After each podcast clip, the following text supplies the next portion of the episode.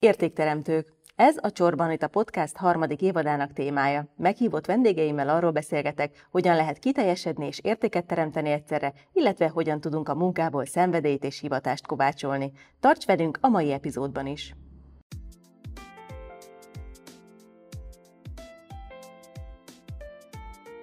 Éj kreatívan buzdít mindenkit könyvének címével és tartalmával, de miért érdemes és hogyan lehet kreatívan élni a mindennapjainkban? Milyen módszerek vannak arra, hogy a kreatív agyféltekénk aktiválódjon? Erről kérdezem mai vendégemet, Szlavkai Évit, az Éj kreatívan című könyv íróját, a Szikra magazin alapító tulajdonosát és a Nők az úton podcast csatorna társalapítóját. Köszöntelek Évi a műsorban. Köszi, Anita, nagyon megtisztelő, hogy itt a 99. adásban engem hívtál meg. Nem véletlen, mert én nagyon szerettem volna a te álláspontodat, nézőpontodat is nem csak a kreativitásról, hanem az értékadásról, értékteremtésről meghallani, meghallgatni, hiszen ennek az évadnak ez a fő témája, fókusza. Kíváncsi vagyok, hogy a mindennapokban, erre keveset beszélgettünk még, az érték neked miről szól, hogyan adsz és hogyan kapsz értéket? Én azt gondolom, hogy legalábbis a saját részről, hogy hogy az értékteremtés egyrészt egy ilyen társadalmi felelősségvállalás is, másrészt meg egy önmegvalósítási vágy is. Legalábbis ezt tapasztalom magam körül, és saját magamban is, hiszen ez egy kics csatornás dolog, azt gondolom hiszen kreativitás, nem is a definíciója, hanem inkább a hajtó ereje. Én azt gondolom, hogy, hogy az önmegvalósítási vágy, ugye eljussunk a teljesítményünk határáig, megtapasztaljuk, hogy mire is vagyunk képesek, és annak van egy ilyen nagyon ilyen buzgó belső ereje, és hogyha ez fűt bennünket, akkor onnantól kezdve a számunkra is egy nagyon jó dolog, hogy át tudjuk adni a tudásunkat, hogyha egyfajta tudásvágyjal rendelkezünk, és azoknak is nagyon jó, akik ezt kapják. Szóval öncélú is egy picit, azt gondolom az értékteremtés, hiszen belőlünk fakad, számunkra fontos, és aki kapja, azok számára is, hiszen egy, azt gondolom, hasznos tudást kapnak. Említetted, hogy egy ilyen belső buzgó, tűz, mm. vágy van belül. Ezt hogyan lehet megtalálni, aki mondjuk így keresi ezt magában? Te hogyan talált erre a belső forrásodra? Nagyon sok mindent gyerekkorból hozunk, ugye ezt mondják a pszichológusok is, és hogyha vissza kellene gondolnom a gyökerekre, hogy honnan is ered nálam a, mondjuk ugye a kreativitás iránti vágy, vagy szenvedély, vagy ugye egyébként ez az érdeklődés, akkor mindenképpen a lelkesedéssel hozom kapcsolatban is, és eszembe jut rengeteg olyan gyerekkori sztori, amikor valami kipattant a fejemből, azt azonnal megvalósítottam, és annyira imádtam és élveztem a folyamatot, tényleg ilyen nagyon apróságok, hogy volt egy óvodás barátnőm, akivel összegyűjtöttünk minden kis kacatot a lakásból, de értsd úgy, hogy tényleg kis kacatok, kis könyvek, füzetlapok, meg minden ilyesmi, és akkor kivittünk egy pokrócot, egy ö, lakótelepen nőttem fel, panelek, oda kivittük középre a játszótér mellé a pokrócot, lepakoltuk egy csomó mindent, és akkor még nem tudtunk számokat írni, csak valami krikszkrasszot ráírtuk, és akkor leraktuk a pokrócra, és hogy mi, mi, mi értékesítünk, árulunk. És nagyon sok ilyen bekapogtatunk lakásokba, nyomtatott lapokat értékesítettünk egy forintért, és akkor mi azt éreztük, hogy hát ez nagyon klassz. Csináltam ilyen kis katalógust, azt hiszem, hogy másodikos voltam általános iskolában, és akkor teleraktam egy csomó minden, nem tudom, matricával, szereztem valahonnan matricákat, korepetálás, tehát volt szolgáltatás is, vagy, vagy reggeli készítés, tényleg, amiket így élveztem csinálni, és akkor másodikos voltam, tehát épp, hogy megtanultuk, szóval mindenek volt ára, be volt árazva, és akkor ebből a katalógusból, ami egy vonalas füzet volt, lehetett választani az osztálytársaknak, hogy mire van szükségük, milyen termékre vagy szolgáltatásra, amit én nyújtok. Elképesztő, tényleg. Akkor ezek szerint azért már neked gyerekkorban is ez valahogy teljesen egyértelmű volt, hogy ott van benned sok emberrel foglalkozol, sok ember segítesz, hogy bontakoztassák ki magukból a kreatív ényüket, biztos vagyok benne, hogy látod, hogy azért én legalábbis azt látom, hogy ez nagyon sokakban el van temetve. Én egy picit úgy fogalmaztam meg korábban, hogy, hogy olyan, mint hogyha egy sok hagyma réteg így rápakolódik, főleg az évek során erre a belső tűzre. Hogyan lehet ezt lebontani, vagy hogyan lehet megtalálni annak, akinél nem ennyire egyértelmű, mint nálad? Szerintem ez is onnan kezdődik, hogy egy picit menjünk vissza a gyerekkorba. Nagyon szeretem azt a kérdést, vagy amikor felteszem azt a kérdést, hogy, hogy mikor érezted magad gyerekkorodban kreatívnak? Mi volt az a tevékenység, amikor azt érezted, hogy van egyfajta ö, kifejezési vágy benned, hogy de jó, amit csinálsz, mert mondjuk rajzoltál valamit, vagy valamit gyurmáztál, és te akkor azt gondoltad, hogy az az alkotás, hát az valami fantasztikus. Élvezted elkészíteni, élvezted a folyamatot, utána az eredményt, odavitted, megmutattad, azt akartad, hogy mindenki elájuljon tőle, mert hát ez, hát ez valami fantasztikus dolog volt. És hogyha elképzeljük magunkat felnőttként, és megkapunk egy ilyen ö, kis gyerekrajzot, akkor fel, a felnőtt fejünkbe beleugorva, egyből azt látjuk, hogy ah, nagyon ügyes vagy, nagyon szép, és akkor közben a vonalról is teljesen ki van rajzolva, meg ki van színezve, meg az a kis agyakcucc, az mindennek tűnik, csak nem egy, nem tudom, egy, egy kosárnak.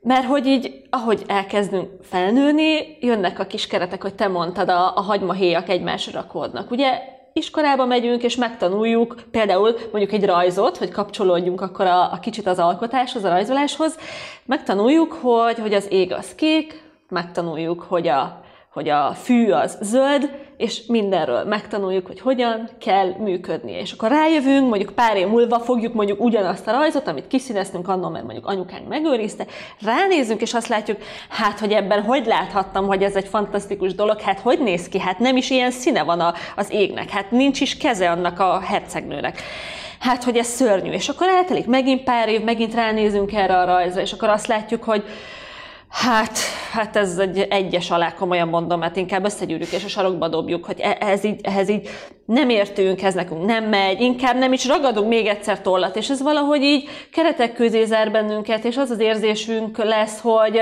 hogy hát ez így, tehát, hogy így nem, nem értünk hozzá, akkor nem is próbálkozunk vele. Hiába éreztük annó ezt a tüzet, és annyira sok minden lekorlátoz bennünket.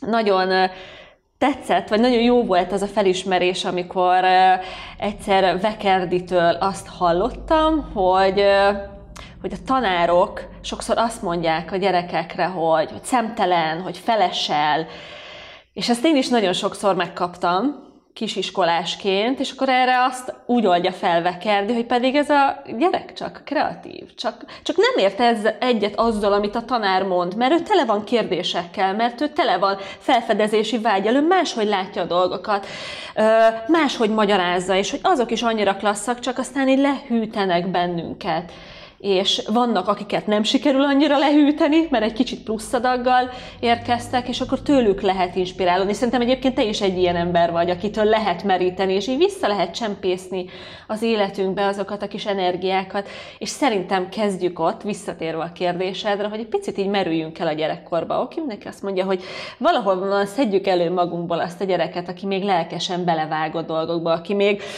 kifutott a mezőre, összeszedett, vagy ilyen kis pipacsokból, vagy valami kis virágokból összefont egy ilyen kis koszorút, felrakta a fejére, és onnantól kezdve ő volt a, a királylány. És most csak ha belegondolsz, akár, akár csak egy krétával órákon keresztül el voltunk, ahogy ugróiskolát rajzoltunk, vagy a kedvenc példám egy bot. Meglátsz egy botot, egy bot Oké, okay, jó, mondjuk te más is látsz benne, de hogy ugye, az egy bot. De mit csinál a gyerek? Az a bot, az lehet a mikrofon, élete, dalát adhatja vele elő. Az a bot, az lehet egy varázspálca, amivel varázsol. Tehát, hogy a fantáziájukat nagyon tudják használni. Tehát, hogy ezt is beemelhetjük a mindennapjainkba, hogy, hogy nyugodtan használjuk a képzelőerőnket, mert bőven van belőle. Úgyhogy szerintem ez is egy nagyon-nagyon fontos része. Legyünk nyitottak helyzetekre. Nem, ne próbáljuk magunkat visszarakni dobozokba. Nem azt mondom, hogy akkor nem kellenek keretek, mert a keretek nagyon fontosak, biztonságot adnak, tehát hogy, hogy, hogy rendben van. Csak, csak legyünk nyitottak az új élményekre, és arra, hogy ne címkézzünk fel mindent, vagy hogy merjük felülírni. Tehát amikor azt mondjuk, mm, Rómában járunk, és van egy fantasztikusan guszta pizza, és azt látjuk, hogy van rajta paradicsom, akkor Úristen, utálom a paradicsomot, miközben évekkel ezelőtt lehet, hogy utáltuk, de hogy így próbáljuk ki, hogy egyáltalán most is utáljuk, és kóstoljuk meg, ne hagyjuk ki ezt az élményt, legyünk nyitottak az élményekre, ne arra hagyatkozzunk, hogy a múltba így meg úgy gondoltuk, mert bármikor változtathatunk, és rugalmasan változtatunk is szükséges. Tavaly megírtad az Éj Kreatívan című könyvedet. Azoknak szól, akik szeretnének változtatni ezen a bezárkózott ságon, és nézőpontot szeretnének váltani?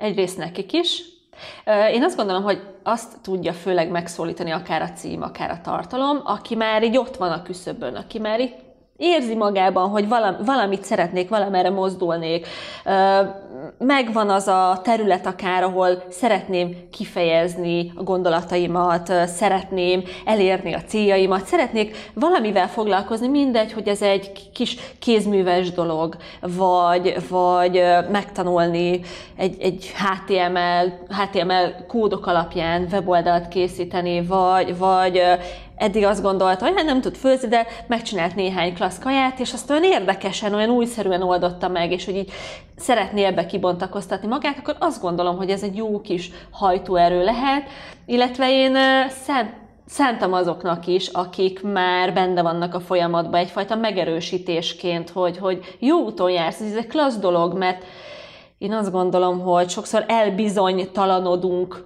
főleg olyan helyzetben, hogyha azt mondjuk magunkról, hogy kreatívak vagyunk, akkor az azt jelenti, hogy azért mi feszegetjük a határainkat, és ha valaki feszegeti a határainkat, határaik, akkor, akkor ott bizony rengeteg kérdés van, hogy valóban jól csinálom, megy ez nekem, működik, ez egy jó életforma, ez egy jó választott útvonal, tehát tele vagyunk kérdésekkel, kételyekkel, és, és ez a könyv nekik is szól, hogy megerősítse. Hát persze, hát erről van szó, hát olyan területen jársz, ami még új, és ez a legjobb, amit tehetsz. A könyv rengeteg gyakorlati tippet is ad, kiemelnél belőle egyet-kettőt, amit azoknak ajánlasz, akik szeretnék magukból elkezdeni kivontani a kreativitást. Uh-huh. Akik elkezdeni, nekik mindenképpen heti kihívásokat van belőle. Jó, pár ugye nekünk is van közösen, én is évek óta csinálok kihívásokat, és a könyvben is vannak ilyen egyhetes mini kihívások, hogy egy hétig próbáljon ki ezt, meg azt, meg azt. És ez pont abban segítheti őt, hogy, hogy meglássa az új színeit. Mert mondjuk, ha minden nap másfelé megy dolgozni, vagy minden reggel valamit megváltoztat a rutinjában, vagy levesz a, könyv, vagy levesz a polcról egy olyan könyvet, amit egyébként nem olvasott volna, mert nem szimpatikus a címe, vagy nem szimpatikus a borítója. Tehát, hogy olyan helyzetekbe hozzák magukat egy héten keresztül, ami lehet, hogy egy picit kényelmetlen, vagy azt gondolják, hogy hát ez nekik új, ez már ilyen nagyon határfeszegető, mert hogy lehet, hogy tényleg teljesen új oldalukat ismerik meg. Ami előhoz egyfajta ilyen lelkes felismerést, és az már egy jó kis tűzgyújtó utána bármilyen tevékenységnek, hiszen hogyha lelkesek vagyunk, hogyha van bennünk tennivágyás, van bennünk tudásvágy, és ez segít valami begyújtani a rakétákat, apró kis szikrák, akkor, akkor onnantól kezdve szerintem tök jól tudunk haladni. Nagyon sok mindent csinálsz, ugye a Szikra magazin, megírtad a könyvet, gondolom tervezel majd újat is. Hogyan osztod be az idődet? Hogyan tervezed meg a mindennapjaidat? Egy picit szerintem ez egy nehéz kérdés annak, aki szeretne elrugaszkodni a 8-tól 4-ig munkaidőtől, vagy tehát, hogy egyáltalán, hogy, hogy hogy hogyan lehet szabadon, de mégis tervezetten élni.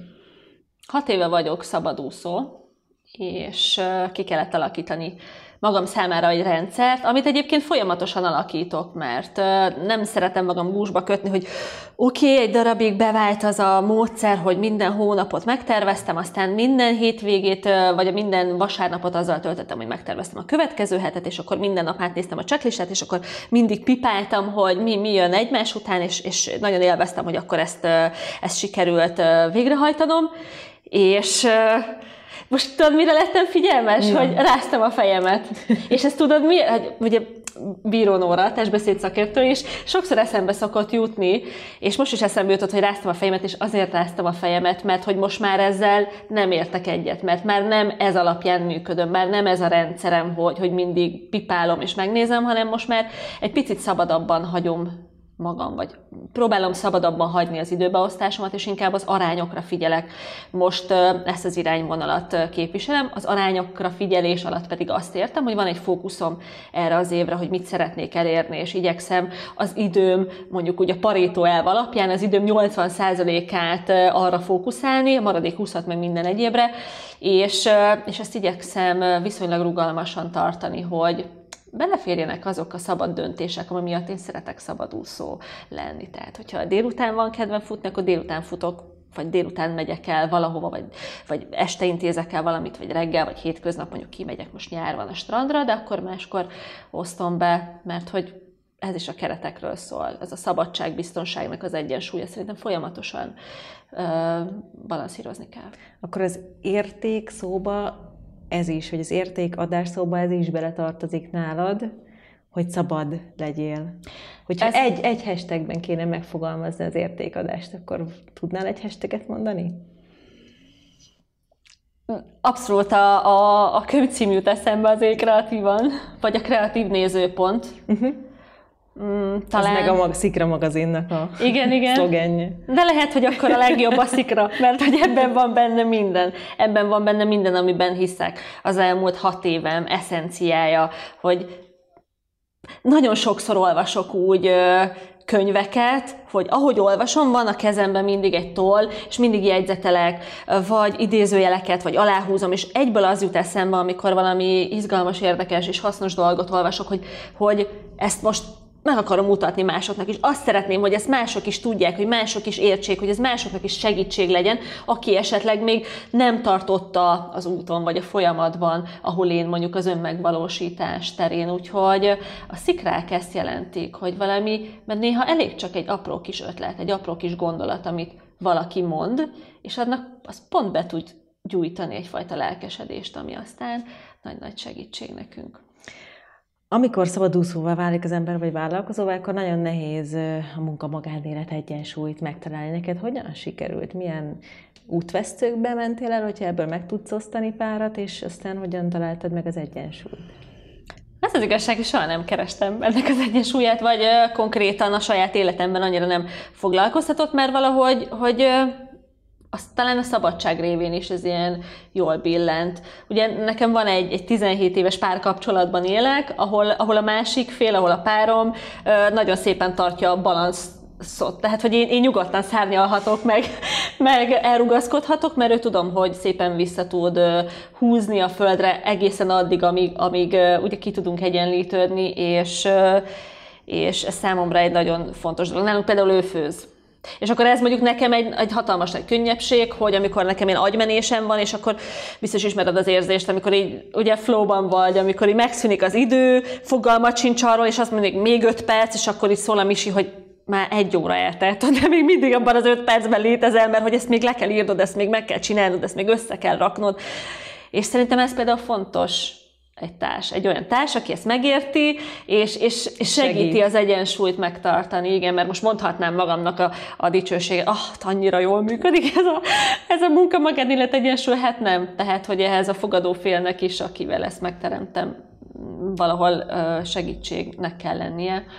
Másrészt meg én azért elég rugalmas vagyok. Tehát, hogy ez a jó lesz az úgy, jaj, klassz lesz, semmi gond. Tehát, hogy én nagyon-nagyon rugalmasan tudok alkalmazkodni helyzetekhez, és nem probléma, hogyha mondjuk este tízkor kell valamit elkészítenem, vagy megírnom. Azt kellett valahogy megtapasztalnunk a párommal, hogy, hogy amikor, tehát, hogy hol van a mi időnk, és hogy hogy van rendben, és mikor van rendben az éjjeli dolgozás például. Tehát hát ez minden megbeszélés kérdéses, valahogy kialakítottuk, de azt gondolom, hogy hogy így rendben van a munka magán. Legalábbis én azt gondolom, aztán néha, néha szólnak, hogy hát elbillent. Ha említetted a Flow-t, akkor én már itt felhoznám Csíkszentmiályi Mihálynak a Flow című könyvét. Ez egy nagyon izgalmas és érdekes olvasmány annak, aki szeretné akár a kreativitását kibontani. Hogyan lehet ezt elérni, és miért érdemes elérni szerinted? A flott nagyon sok helyzetben elérhetjük a mindennapi munkánk során, és nagyon sokszor felszokták hozni a futást. Ugye a flónak egy nagyon fontos előfeltétele, hogy, hogy egy olyan folyamatot csináljuk, amit magáért a folyamatért viszünk véghez. Nem az eredménye fontos, hanem maga a folyamat, hogy benne tudjunk lenni a jelenben, és egy olyan kihívással nézzünk szembe, ami, ami még a, még a tudásunk, tehát hogy még nem kell elmennünk a tudásunk legszéléig, tehát még a kompetenciáink megfelelőek ahhoz, hogy meg tudjuk ugrani ezt a kihívást, de azért kellően magas, hogy ne unjuk el magunkat, hanem hogy érezzük, hogy itt most valamit meg kell lépni, valamit meg kell ugrani. Ilyen például, hogyha már egy kicsit ilyen kézzelfoghatóbb példát, amit mondtam a, futásnál, nem a futás első 30 percében éred el a flót, mondjuk hát ez is nem szabályszerű. De mondjuk lehet, hogy futsz már egy, egy órája, de azt az egy órája nem kezdőként futott, hanem már évek óta futsz. És azt az egy órát le tudod úgy futni, hogy rendben van a pulzusod, hogy vissza tudsz, tehát mérni tudod, mert a mérhetőség is nagyon fontos hozzá. Tehát, hogy nem kell erőlködnöd nagyon ahhoz, hogy le tud futni ezt az egy órát, de azért kellően tempósan kell futni, és egyszer csak azt érzed, hogy valahogy így élvezed az egészet, és ez az áramlás élményben van részled. De ugyanígy bármilyen alkotó tevékenység során, gondoltam, te is akár mondjuk egy festés közben, vagy bármilyen alkotás közben biztos, hogy merültél el, mert úgy, amit előbb is említettem, hogy fogalmat sincs az időről, nem tudod, nagyon élvezed, nagyon benne vagy, a fókuszod az nagyon rajta van, ez is egy nagyon fontos, és ha már kreativitás, aminek az egyik nagyon fontos feltétele, hogy a figyelmünket edzük, hogy tudjunk fókuszálni, mert akkor tudunk igazán valami kreatívat létrehozni, amikor, amikor fókuszálunk. Oda tudunk figyelni. Uh-huh. A, a flow kapcsán még egyébként az jutott eszembe, hogy a, a, a futásnál most én fél éve küzdök a futással, és most rátaláltam egy helyszínre, ahol egy erdei kis út, ahol újra megjött ez az érzés, és annyira jó volt fél év után újra átélni ezt, szóval azért ez nem mindig minden esetben jön alapszinten, vagy ilyen alapvető, ez nem feltétlen alapvető, hanem ezért nagyon sokszor küzdeni kell, és, és, és megfigyelni, hogy, hogy mi az, ami esetleg tudja ezeket a helyzeteket hozni, és akkor utána abból lehet így tovább többször valahogy építkezni. Meg hogy most a példádból hallatszik az újdonság. Az újdonság az mindig feltölt bennünket új ingerekkel, amik szintén nagyon fontos feltételei a kreativitásnak. És ehhez a kedvencem a muszáj mindenhol be kell tennem, hogyha erről beszélek, a kedvencem az inkubáció. Mert sokszor azt hiszük, hogy állandóan ütnünk kell a vasat, állandóan mennünk kell és csinálnunk kell, és egyszer csak azt veszük észre, hogy vagy nincs semmi ötletünk, vagy teljesen kiégtünk, és már valahogy nem jön. Ilyenkor így pihentetni kell. Ez, ez a kreatív kell, folyamat kell nagyon fontos. Ez a második lépés. És sokan ezt kihagyják. Néha elég csak elmenni sétálni, vagy, vagy nem véletlenül mondták régen, hát annyira tud, tudták ezt, hogy aludjunk rá egyet, mert kell, mert pihentetni kell az agyunkat. Kicsit hagyjuk, hogy a tudatalattiból is előjöjjenek azok a kis információk, amik segítenek bennünket a jó ötletbe. A legjobb példa, ülsz a villamoson, vagy csak vezetsz, nézel, kinézed a táját, és egyszer csak eszedbe jut egy héttel ezelőtti problémára a megoldás. Olyan ötletek, neked futás közben szoktak jönni? Persze, rengeteg. Na, az is egy ilyen jó kis tipikus tevékenység. Zuhányzás, futás, vezetés. Általában képzeld el, hogy, hogy az automatikus tevékenység közben, amikor már ugye nagyjából tudod, hogy például a futásnál, hogy hogy rakod a lábadat, vagy a mosogatásnál, hogy hogy mosogatsz, vagy a vezetésnél, hogy hogy kell vezetni, ugye kiesik, hogy hon A-ból B-be mész fogalmat sincs, hogy hogy jutottál el oda, mert teljesen máshol járt a fejed, és a, a kezed, a lábad automatikusan tett a dolgát, mert ezzel, és ez hogy kapcsolódik a kreativitáshoz, ezzel lekapcsolódik a balagyfél tekintet, hát nem is el, lekapcsolódik, hanem egy ilyen kis jutifalat. Igen, kap egy ilyen kis nasit, hogy azzal elrágódjon, és közben így a jobb szabadon szárnyalhat, amit meg ugye kevésbé használunk, és ilyenkor jönnek a jó ötletek. Zuhanyzás közben, séta közben, futás közben, vagy hogy csak bámulsz ki az ablakon, és nézed a felhőket. Még egy dologról mindenképpen szeretnék beszélni veled, a Nők az úton podcast, ugye ez, amit már három éve közösen csinálunk. És ez mindenképpen egy értékteremtés, amilyen szándékkal csináljuk. Mit élvezel legjobban a podcastban, illetve most akár az úton önmagadhoz kívásban, ami ugye egy új dolog, most már pár hónapja gyakorlati segítséget is adunk azoknak, akik szeretnének önfejleszteni. Szerintem nagyon izgalmas vendégeket szoktunk meghívni, és nagyon jó tőlük meríteni személyesen akár szemtől szemben itt a stúdióban, vagy pedig akár online is. És nagyon jó érzés, hogy hogy szinte mindenki elfogadja a felkérést, mert azért van elég sok ismert ember, szakember, ugye főleg őket szoktuk meghívni, és nagyon-nagyon hasznos dolgokat mondanak, és őket megismerni egyrészt, én ezt nagyon élvezem, nagyon élvezem a velük való beszélgetést, és az a csillapíthatatlan tudásvágy, amiről már korábban beszéltünk, ami engem mindig jellemzett, és a mai napig ott van bennem az a kis lelkes gyerek, aki nagyon el van bármi kis cuccal, tehát tényleg órákig. Őt nagyon szépen elő lehet hozni ezekben a helyzetekben, tehát hogy nem, nem csak őt, nem csak ezt a belső gyereket, hanem azt a tudásvágyat, amikor így iszom a szavait azoknak, akik, akikkel beszélgetünk. Illetve szerintem nagyon sok olyan hasznos info hangzik el, ami, ami, ami hallgatóinkat nagyon segíti, és, és integrálni tudják az életükbe. És ez egy nagyon jó dolog, hogy mi ennek az indukátorai vagyunk, akik, akik elviszik ezeket a, a híreket, ezeket a tudásmagokat, ezeket az információkat azoknak, akiknek szüksége van rá. Én azt gondolom, hogy, hogy ez, egy, ez egy fontos értékteremtés, és ezt tesszük mindezt, ugye hetente három, három, már három éve, azért ebben rengeteg-rengeteg munka van, és így jó összekapcsolódni. Szerintem nagyon jó kiegészíteni egymást, azt is nagyon élvezem benne. És hát a kihívásban pedig, hogy, hogy remélhetőleg megmozgatja az embereket az, hogy most már ne halogasson, mert ugye nagyon sok hasznos info hangzik el az adásokban, és az úgy van, mint sokszor a könyvekben, meg amikor hall az ember valamit, hogy jaj, de érdekes, jaj, de jó, majd kipróbálom, mert mondjuk a kocsiba hallgatta, aztán vagy elfelejti, vagy nem akarja kipróbálni, vagy, vagy majd máskor, majd holnap, és akkor van egy csomó, majd a, a Bermuda háromszög hétfőn majd egyszer kipróbálja, majd belekezd, majd minden.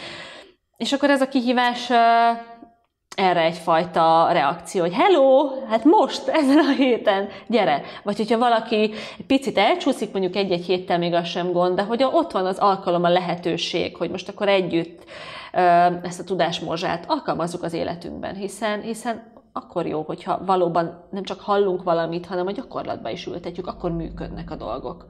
Annyira szép keretes szerkezete lett itt a beszélgetésünknek, mert ugye azzal kezdett, hogy az értékadás ez egy oda-vissza ható folyamat, és most itt a Nők az útonnál is bemutattad, hogy ez valóságban, vagy egy gyakorlati példán keresztül hogy néz ki, hogy mennyit kapsz ettől, és mennyit adsz azoknak, akik hallgatják a podcastot, vagy benne vannak az úton önmagadhoz kihívásba. És akkor már nem is tennék föl, csak egy utolsó kérdés. Minden adás előző vendége föltesz egy kérdést az értékadás mentén, és hozzád Duka Andrea kérdése szól. Az a kérdés még pedig így hangzik, hogy a családi és baráti kapcsolataidban milyen módon adod át az értéket? Figyelemmel. Talán ez, ez egy nagyon fontos gondolat. Figyelemmel és elfogadással. Az elfogadás még fontosabb is talán, mint a figyelem, mert én is nagyon-nagyon, nagyon-nagyon sok elfogadást kaptam. És ez is egy nagyon-nagyon fontos feltétele a, a kreativitásnak, hogy, hogy egy olyan környezet vegyen körbe, és te magad is tud nyújtani azt a fajta ítélkezésmentes elfogadást, amikor nem kritizálsz, ha csak nem építő jelleggel, és, és akkor is elfogadod a másikat, vagy a másik, másikat egyértelműen, de hogy a véleményét is, hogyha az nem egyezik a tiéddel.